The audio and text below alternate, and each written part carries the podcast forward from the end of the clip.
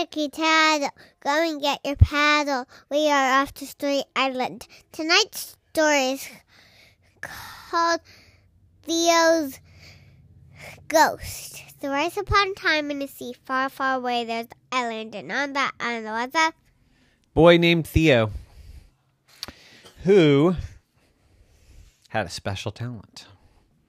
He could see ghosts.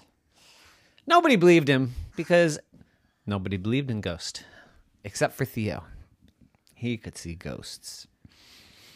In fact, he had a ghost in his room. Yep, it was called Theo's Room's Ghost. And Theo's Room's ghost loved to haunt Theo's room. Whenever somebody walked in and then quickly walked out, the ghost would rattle its chain.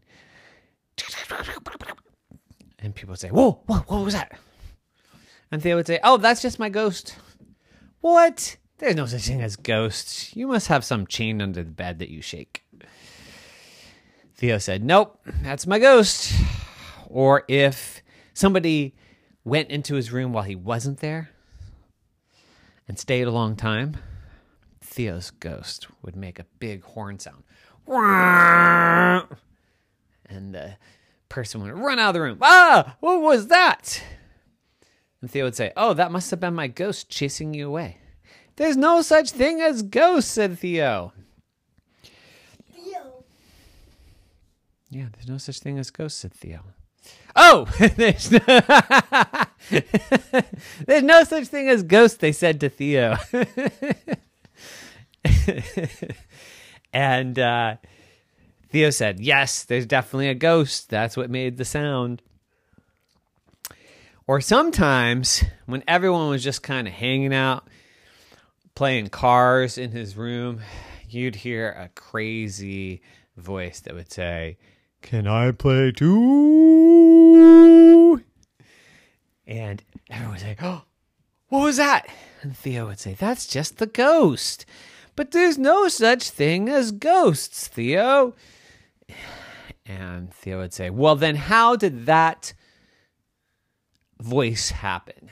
And they said, I don't know. You must have a speaker under the under the bed, and you must have a little button that you press and it talks. And I bet that was your voice. It kind of sounded like you. And Theo said, No, not at all. But no one believed him until one day when his mommy was walking into his room. There was the ghost laying on the bed. Ah, said mommy. And she ran out. And she said, Theo, Theo, Theo, where are you? Theo, Theo, where are you? And then she came back. She was still scared, but she said, Theo, are you in there? And Theo said, Yeah, I'm right here on the bed. And mommy said, But, but, but, but you're not on the bed. Your ghost was on the bed. Oh, so now you believe in ghosts? said Theo. And mommy said, Uh, I guess. I mean, there was a ghost laying on the bed. And where were you? And Theo said, Oh, I was just hanging out in the closet. In the closet? That's pretty odd. What were you doing in the closet?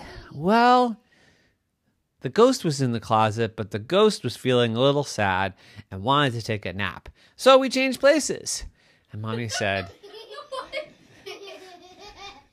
and mommy said, uh, I didn't think ghosts have to take naps. I didn't think they get tired. Don't they just go around and haunt everybody?